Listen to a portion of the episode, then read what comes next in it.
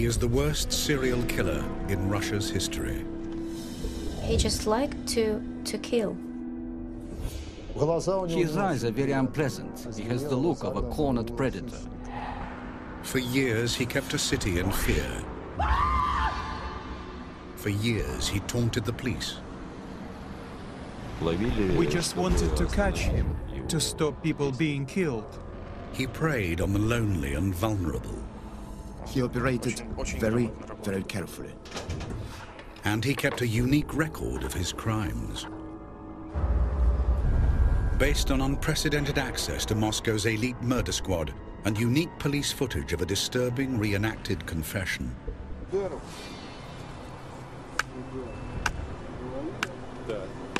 This is the untold story of the hunt for Russia's most prolific serial killer.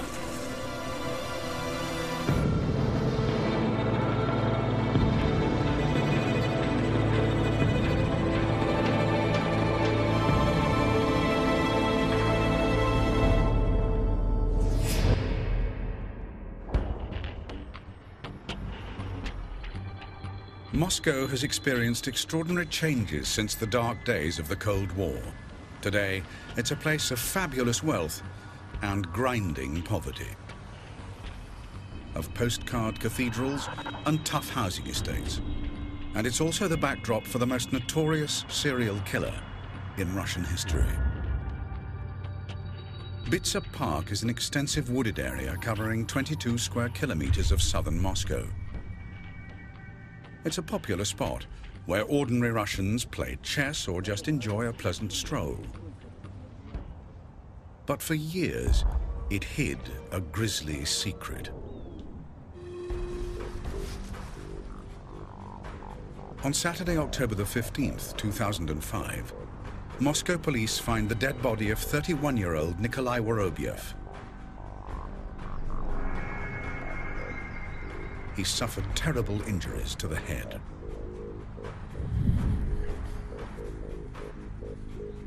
Denis Adamenko was one of the first policemen on the scene. It was here, exactly at this place, where we found one of the victims. Of course, when we found him, it wasn't a pleasant sight. He had numerous brain injuries. A bottle was stuck into the head and the brain was strewn all over the ground nearby. A month later, another body turns up, that of 63-year-old Nikolai Zakharchenko.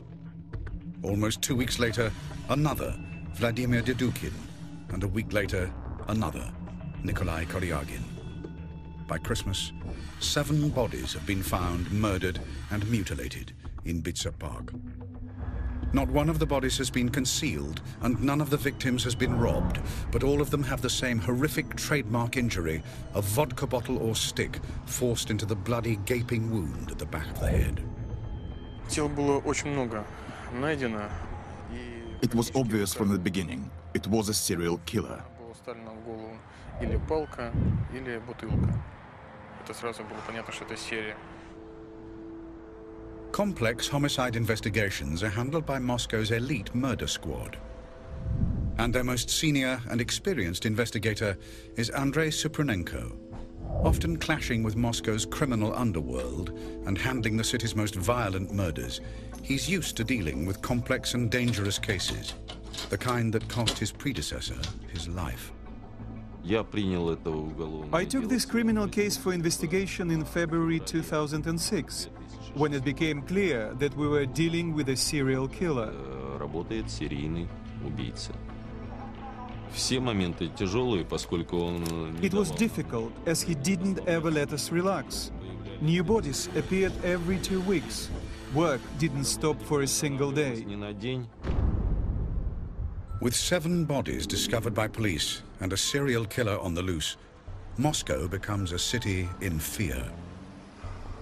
Investigative journalist Yana Zhakinskaya is immediately drawn to the case and begins to cover the story for the Russian and British press. We realized that it's a serial killer, it's a maniac operating in, in Bitsa Park. We called him Bitsa Maniac. People were frightened, and Bitsa Park is a very popular place for recreation. But the people were scared to go there because there was a feeling of danger. Despite discovering so many bodies, police have few clues to the identity of the Bitsa maniac. Убийца не оставлял ни одного следа. The killer didn't leave any trace. We tried to pick up different objects from the crime scene, but our analysis didn't show any trace. No fingerprints, nothing. He operated very, very carefully. Очень, очень грамотно работал. The investigators need all the help they can get. They turn to the one man who can assist them. Professor Vladimir Vorontsov is one of Moscow's most senior and experienced forensic examiners. He's been inspecting murder victims in the Russian capital for nearly 40 years. It falls to him to determine the exact nature of the victims' gruesome deaths. All the injuries were inflicted in the head area, and there were very many of them. The most massive injuries would be made on the back and side of the head and on the face. It was like a calling card for this criminal, his signature. These are the skulls of some of the victims found in Bitsa Park, and they have suffered massive injuries.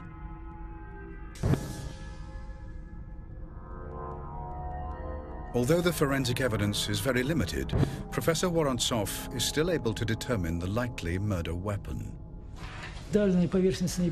This fracture was made by an object with an angled edge. It could have been a hammer.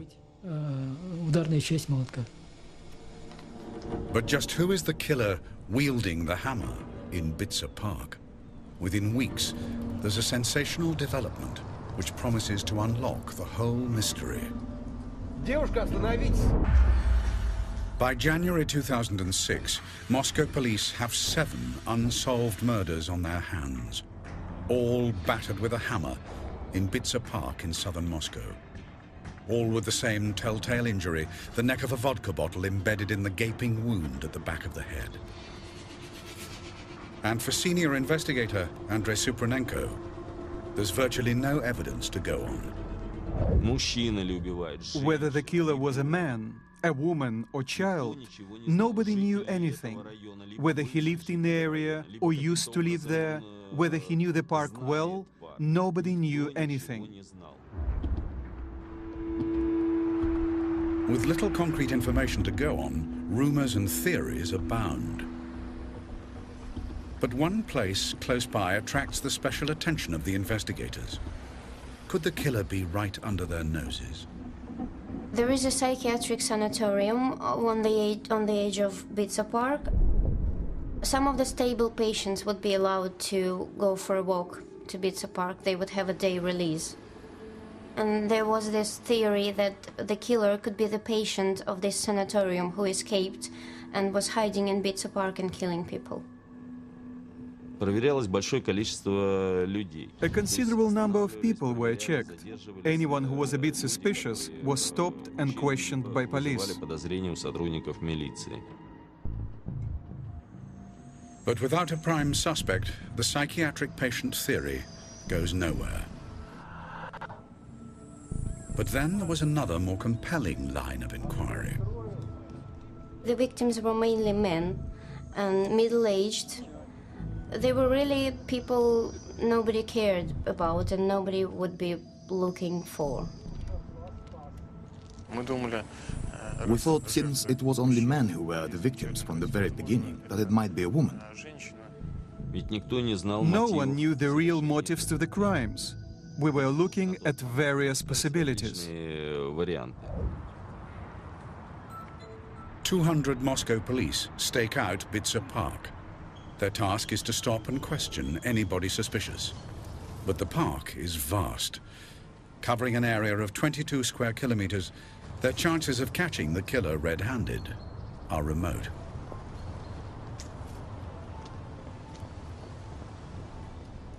Девушка, остановитесь!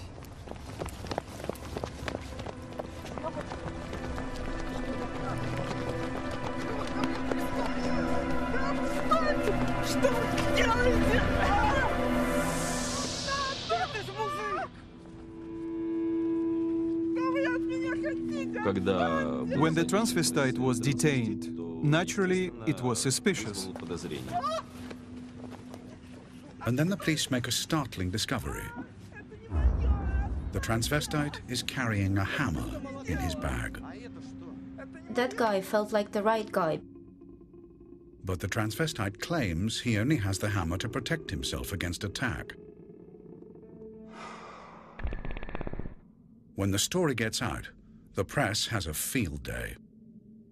We thought that this was the right guy, and there were lots of papers with the headlines The Ibiza is caught. But the transvestite has a convincing alibi.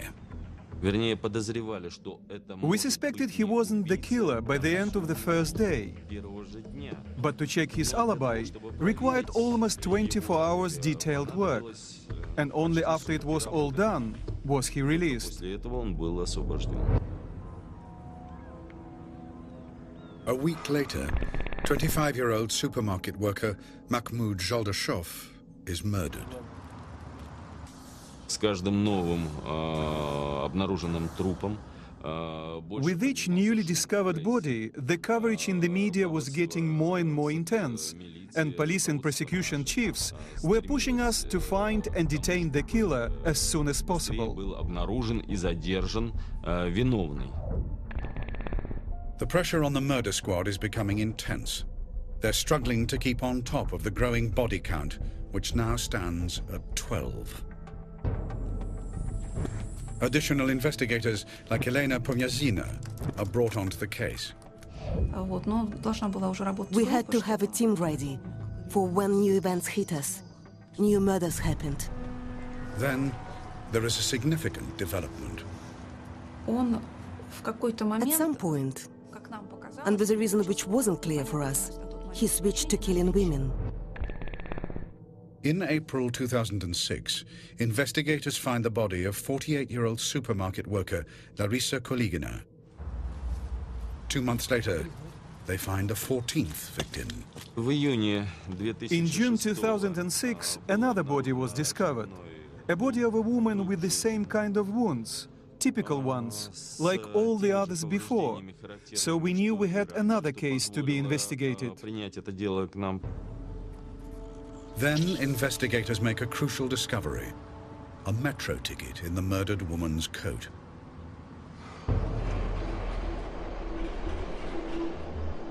Investigators now begin an intensive trawl of the surveillance footage of the Moscow metro to see if they can find out who traveled with the woman that day. But it's an enormous task. Then there is a further breakthrough. Two days later, police officers called me with a message that the son of the murdered woman had turned up and identified the body. The victim was 36-year-old single mother Marina Moskalyova. She lived alone with her son Sergei. When we interviewed him, he said his mom had gone out for a walk with a boyfriend, Sasha. She didn't come home. As investigators piece together Marina's last known movements, her son delivers a key piece of evidence. Before she left, Marina had tried to call her son on her mobile to tell him where she was going but it wasn't working. She left a note saying where she was going and who with. She left his name and phone number. The phone number was registered to a 32-year-old supermarket worker, Alexander Pichushkin. The name Alexander is often shortened in Russia to Sasha. This was our very first concrete clue, leading us to Pichushkin. We establish his address at once.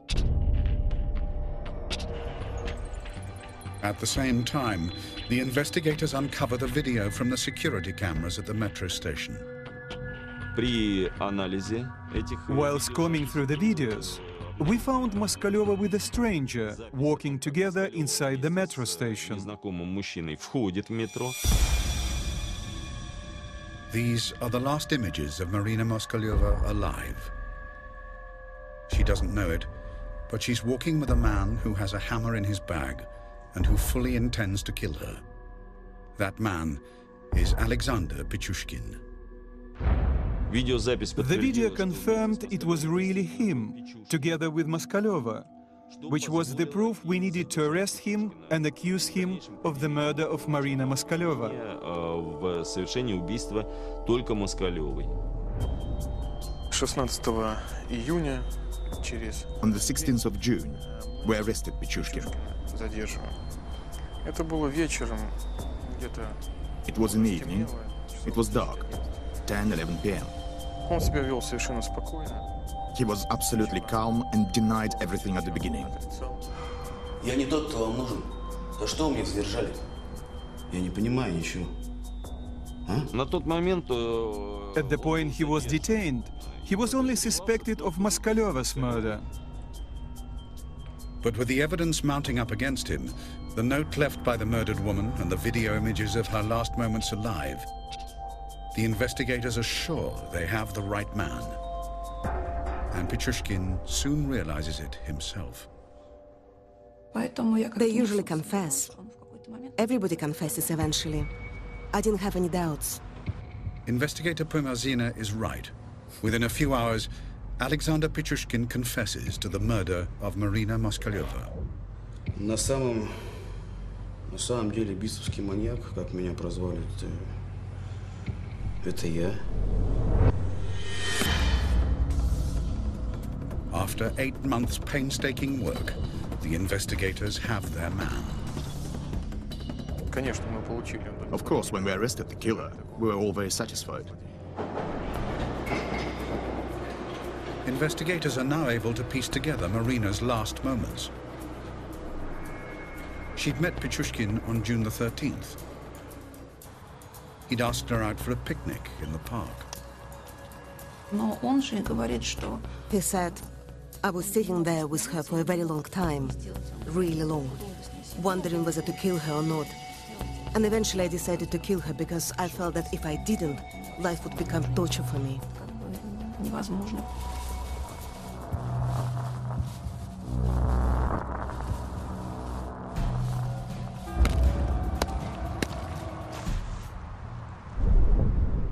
Investigators suspect Pichushkin of committing 14 murders in Bitsa Park. А, 60 человек? But what comes next is a complete shock. никто не подозревал... Of course, естественно, none of что us у could него expect такой the true number of crimes he had committed. Я на самом деле совершил 61 убийство. И все 60, 60 из них я совершил в Бисовском парке.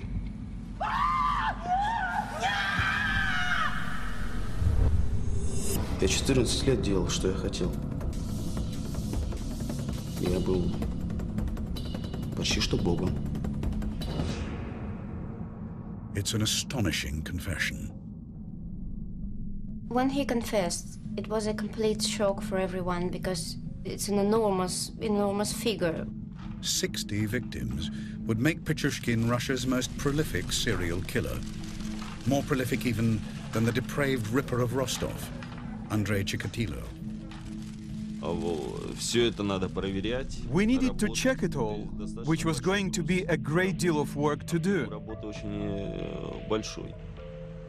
And then the investigators find something that make them think Pichushkin's story might just possibly be true. After Pichushkin was detained, there was a search of his flat.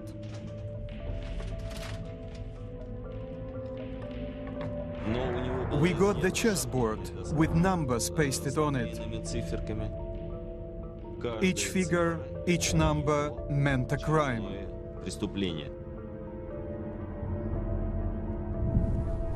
Я хотел убить по одному человеку на каждую клеточку моей шахматной доски.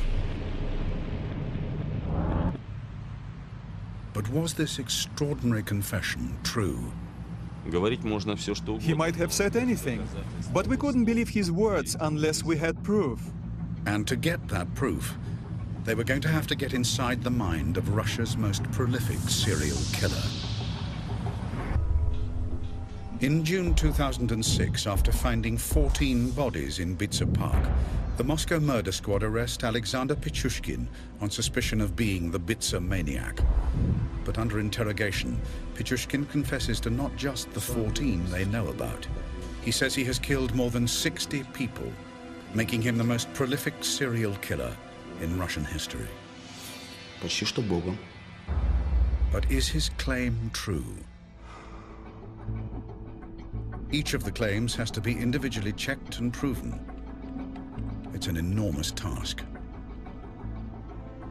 One of the names Pichushkin provides to investigators is that of Vladimir Fomin, a young man who vanished without trace in 2003. Nikolai Fomin recalls the day his son disappeared. Well, he left on October the 14th, 2003 at about 7 in the evening to buy cigarettes. We never saw him again. He was a very good, responsive, kind man. He helped all his friends and took care of his newborn child. In 2006, investigator Pomyazina called me. She asked me to come for an interview to Leninsky Prospect. And there I learned that all the cases about the missing people had been combined into one case, the Pichushkin case. To continue building their case against him, prosecutors need to keep Pichushkin talking. The job falls to Valeria Sushkova. My job was to keep him talking, to establish a psychological relationship with him. Я им был как отец. Я открывал им дверь в другой мир. Первое убийство как, как первая любовь. Его никогда не забудешь. Чем ближе человек, тем, тем приятнее убивать. Получаешь больше эмоций. Вообще, конечно, это... It was terrible to hear what he was saying, even for me as an experienced investigator, to hear the pleasure and delight in his voice when he described how he smashed their skulls and pushed sticks and bottles into their wounds.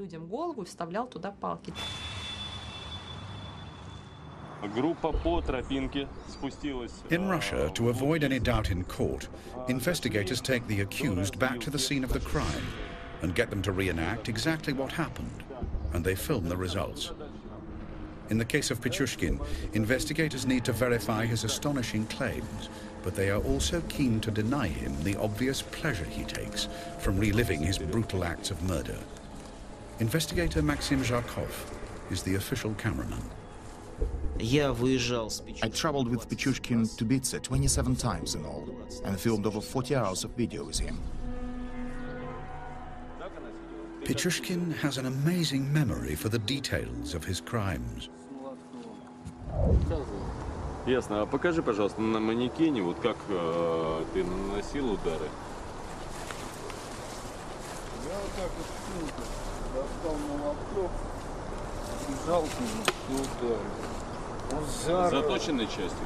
Ну, в смысле, заостренной? тупой. Тупой, да? Тупой часть ударил. Он вот заорал сильно. Я, по-моему, я, по-моему, ударил еще тут сразу. Мгм. Он завалился вот так вот. На сюда. И- На бок. Да, на, типа такого. Так.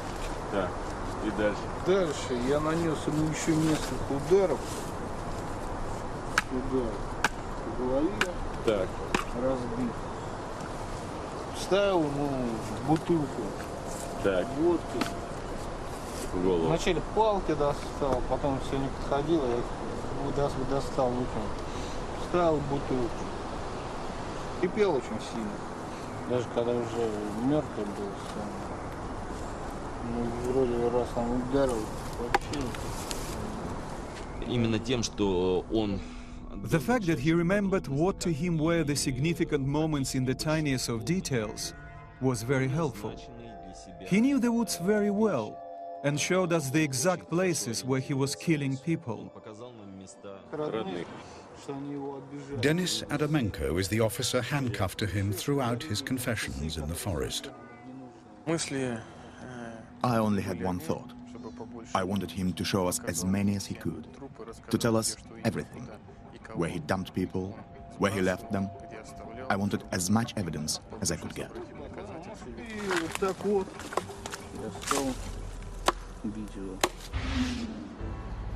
But the case against Pichushkin can't just rely on his confession. When forensic investigators examine the head wounds of Boris Grishin, a 64-year-old man who was killed in Bitsa Park on December the 19th, 2005, they make an intriguing discovery. При значит, исследовании препаратов кожи We found bits of plastic in the wounds when examining the skin samples. значит, типа пластмассы. И было предположительно сделано вывод о том, Our preliminary conclusion was that this bit of plastic could be part of the object used to strike the blows. Moscow police recovered this hammer. Pichushkin claims to have used it, but they need to prove that it is in fact the murder weapon. И при исследовании этого молотка на нижней поверхности as we were studying the hammer, we found some deep scratches on the surface of part of the handle at a point close to the head. And as we compared it to the particles we found, it became very clear that they were part of this handle.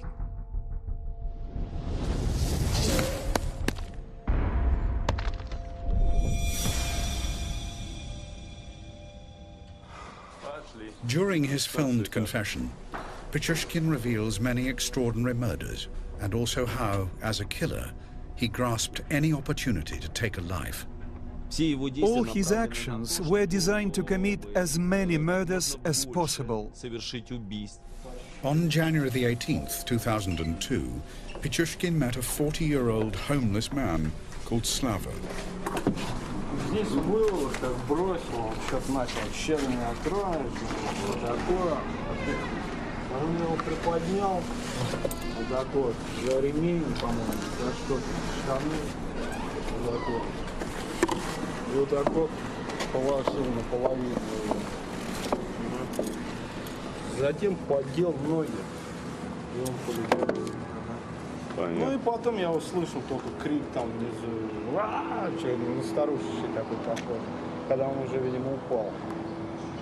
At the time, people thought it was a suicide. Nobody saw anything criminal about it at all.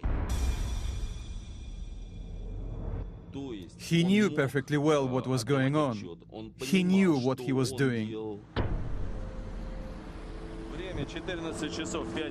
As the investigators delve further, they build up a precise picture of the man who claims to have killed over 60 people. Pichushkin was born in Moscow on April the 9th, 1974. His background seemed ordinary. He lived with his mother and sister in this apartment on Khersonskaya Street. It's a typical Soviet-era flat, not far from Bitsa Park. He had a steady job in a supermarket and was generally well liked. His was an ordinary everyday life, yet Alexander strove to be different. A team of doctors at Russia's leading psychiatric institute spent over six months analyzing Pichushkin's background and psychiatric history, and one of them is Dr. Evgeny Mikushkin. He wasn't happy in his private life. He just did his job and led a lonely life. As far as we know, he tried to live with women on several different occasions and even tried to start a family, but he failed.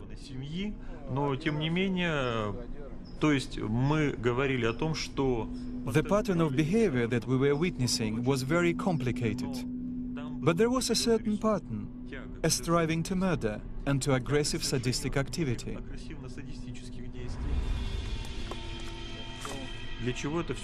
So why was he doing all this?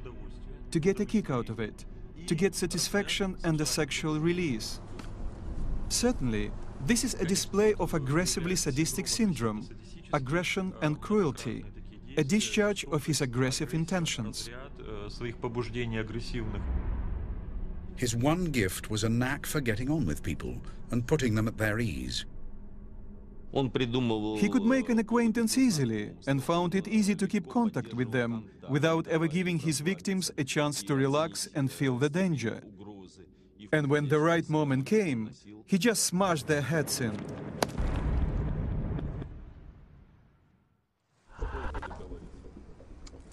During the 40 hours of filmed confession in the forest, Pichushkin continues to horrify investigators with the scale of his killings. Pichushkin led us to the site of a murder we didn't even know about, and there we found the remains of a man who had never been discovered. Кости. О, видите, вот челюсть осталась. Челюсть. Вот еще кости. Ага. The jawbone belongs to a 36-year-old worker from St. Petersburg, Oleg Lorinenko. it was a rather remote place in the forest, and unfortunately, there was little left of that man. Where then animals had spoiled the body, and there was practically nothing left.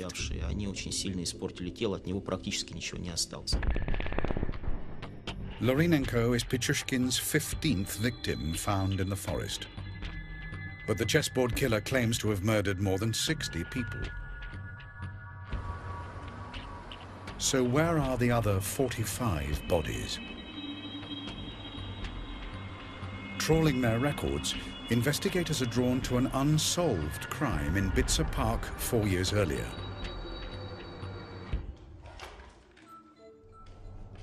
In February 2002, local police received a call from a hospital about a patient with curious injuries. Да, это номер К нам поступила пациентка с черепно-мозговой травмой. Она говорит, что на нее напали. Maria Viricheva had a worrying story about a man she'd recently met, a man called Alexander Pichushkin. Старший лейтенант, что случилось? Я познакомилась с ним у метро. On February the 23rd, 2002, Maria had met Alexander Pichushkin near Kakhovskaya metro station. She just split up from her boyfriend and was desperate to make ends meet. Я сидела, плакала. Он подошел, там спросил, в чем дело. Ну, выпить предложил. Pichushkin offered to sell her some cameras – he told her he'd hidden them in Bitsa Park. Maria Viricheva was pregnant at the time. Завел меня туда подальше. Подвел к колодцу. Говорит, что там спрятана коробка.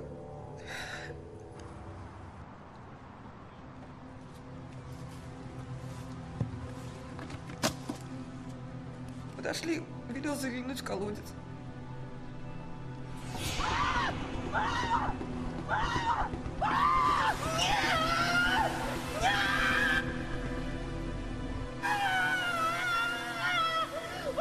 Carried along by the quick-flowing water, Viricheva managed to cling to life by climbing into a disused sewer.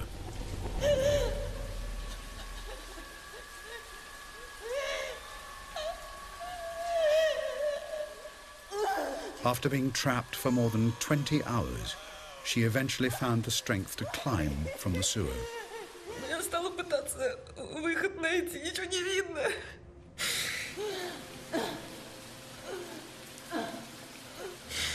все время думала, что ребенка из-за какого-то подонка. At the time, despite Viricheva's detailed statement, local police decided not to pursue the investigation. I mean, she knew who tried to kill her and knew where to find him.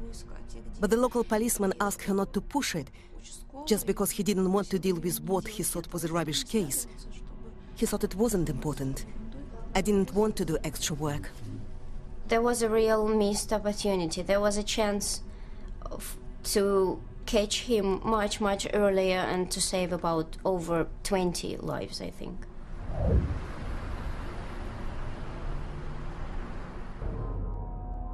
The sewers prove the key to uncovering how Pichushkin disposed of the rest of his victims. Александр, что это за колодец? Ну вот в этом колодце я утопил. Сколько всего человек? Ну сейчас сколько по подсчетам получается человек 16, по-моему. Можно более точно. This is just one of the sewers Pichushkin used.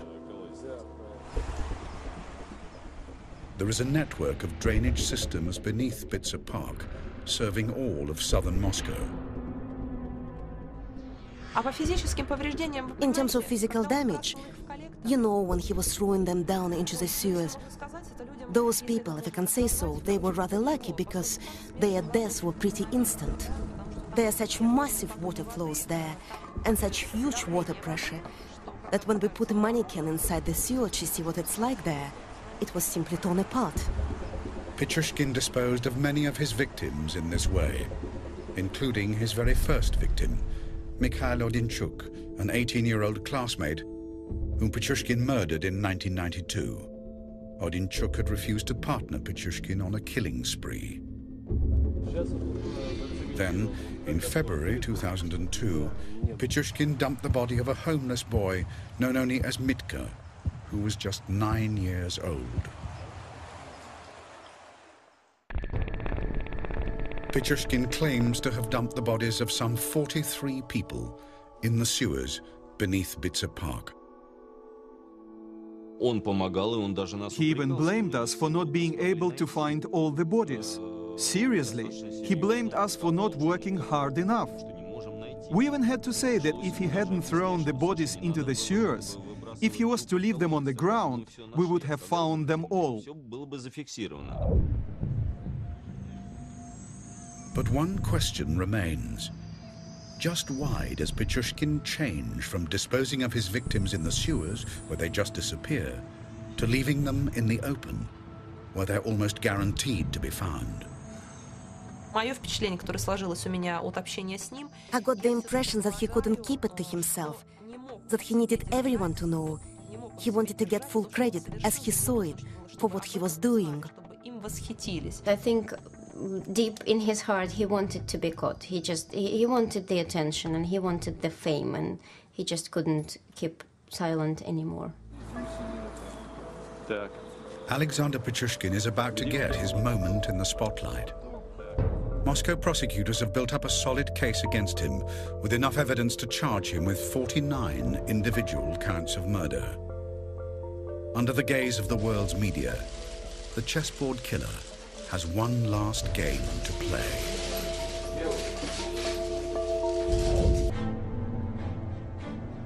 On September the 13th, 2007, Russia's most prolific serial killer, Alexander Pichushkin, goes on trial in Moscow, charged with the murder of 49 people.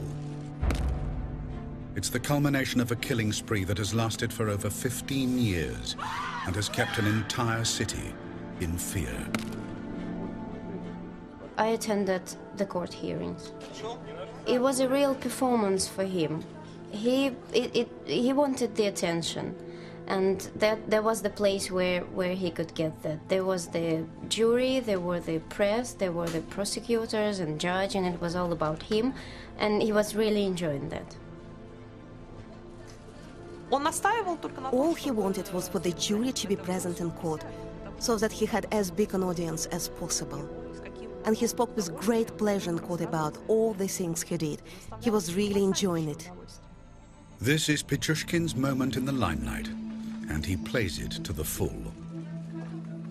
He is asked if he has any regrets. Pichushkin uh, paused for a minute and then said, Yes, I do regret one thing. I regret you arrested me so early. I was planning to murder another woman in two days' time.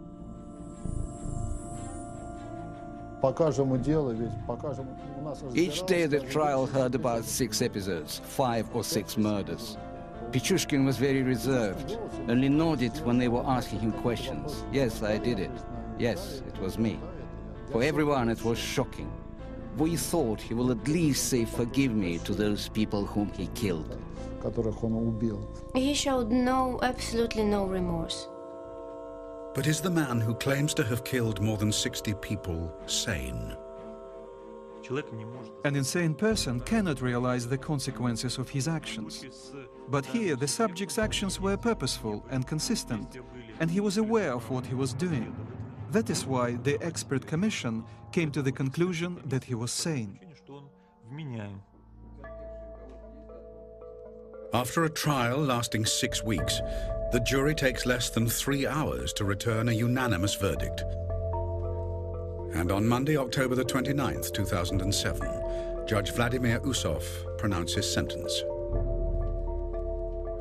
Учитывая повышенную опасность совершенных преступлений, исключительно опасность для общества самого виновного, суд в целях восстановления социальной справедливости и предупреждения совершения новых преступлений считает необходимым назначить Пичушкину за совершение особо тяжких преступлений повлекших массовую гибель людей, пожизненное лишение свободы. The Russian state and the chief prosecutor are proud of the result. Правосудие свершилось. Наказание назначено то, которого заслуживает обвинение. Pichushkin will spend the rest of his life behind bars. The first 15 years will be in solitary confinement. For Nikolai Fomin, the sentence provides justice for the cruel death of his son, Vladimir. There is no punishment higher than life imprisonment. This is as much as you can get. So he will stay in jail for life. Despite the guilty verdict, Vladimir Fomin's body has never been recovered, a fact that provides some small solace for his family. This is hope. This is hope. There is no body, the person may be alive. Same as during World War II. People who got the notice about a person gone missing, they kept waiting for 40 or 50 years. What if we are lucky?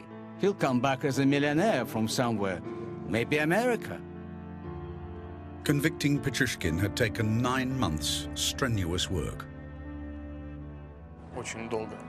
It had been very hard and stressful, 24 hours a day, seven days a week. An awful lot of work. And I shall never forget it.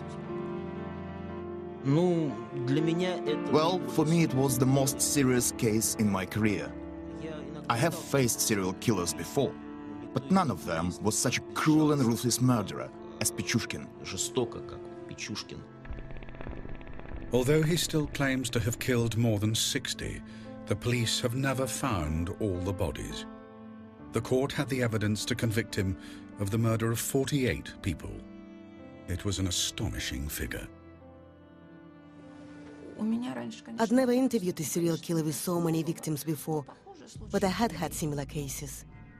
The only difference in this case was that it attracted a lot of public attention. It shook the world.